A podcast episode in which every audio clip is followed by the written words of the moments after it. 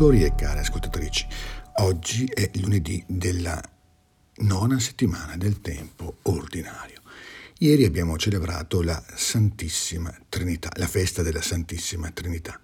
E oggi siamo invitati a considerare il tema del cibo e dell'alimentazione come un simbolo prezioso in grado di rivelarci in che misura la fede nella rivelazione di Dio sta suscitando il sorgere di una umanità nuova nello spazio della nostra vita e delle relazioni che ogni giorno coltiviamo con i nostri fratelli, con le nostre sorelle. La parabola dei cosiddetti vignaioli omicidi che Marco pone in una sezione del Vangelo in cui l'autorità di Gesù siamo alla vigilia della sua Pasqua, è fortemente posta in discussione, intende da un lato svelare il mistero di una modalità rapace e aggressiva con cui noi, uomini, ci rapportiamo ai doni di Dio, anche quando il suo avvicinarsi a noi intende offrire alle nostre mani solo la possibilità di un incremento di vita nella fraterna logica della condivisione. L'esplosione di violenza documentata dalla, paro- dalla parabola culmina in una inspiegabile gelosia che si lascia inghiottire dal desiderio del possesso. Ma quei contadini dissero tra loro, costui è l'erede, su, uccidiamolo e l'eredità sarà nostra.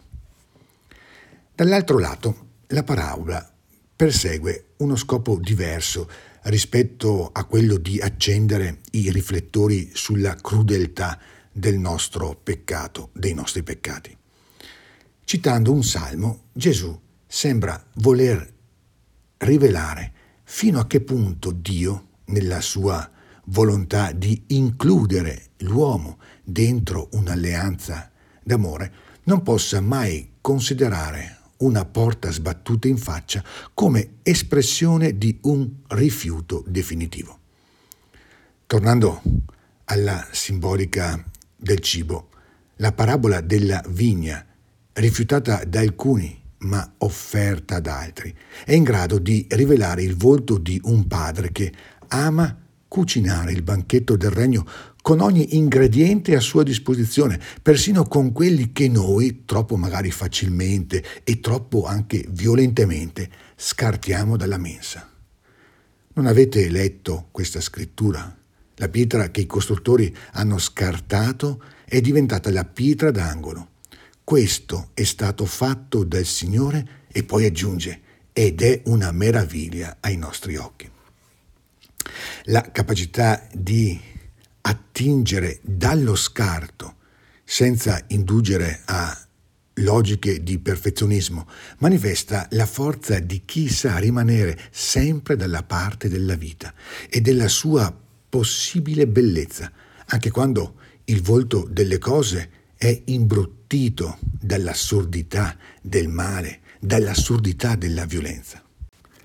Questa volontà di Dio di non rinunciare mai a costruire la storia della salvezza, anche nei momenti in cui le cose volgono al peggio.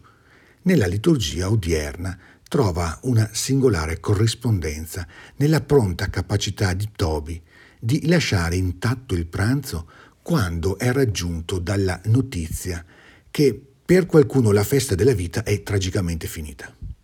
Il pranzo non consumato al fine di prendersi cura di un corpo strangolato e abbandonato nella solitudine di una, di una piazza, diventa segno di una umanità che rifiuta di vedere l'altro come un avversario da temere o una presenza da trascurare.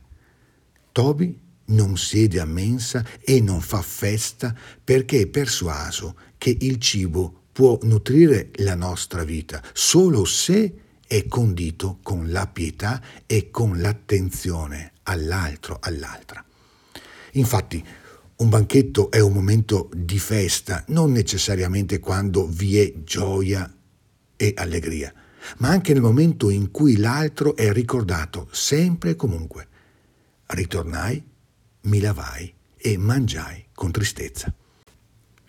Le due immagini che la scrittura ci fa contemplare oggi, quella del padrone che dà la vigna ad altri pur di avere un raccolto abbondante, e quella di Tobi che sa aspettare fino al momento in cui la tavola diventa il luogo in cui si sta insieme, anche quando si può essere assenti o divisi, ci proiettano nel mistero della Santissima Trinità di Dio, Trinità d'amore di Dio che abbiamo contemplato ieri.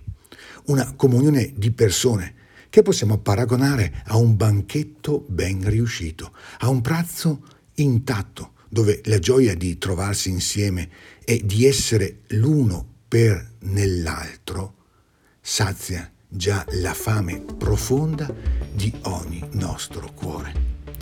Buona giornata e ogni bene nel Signore.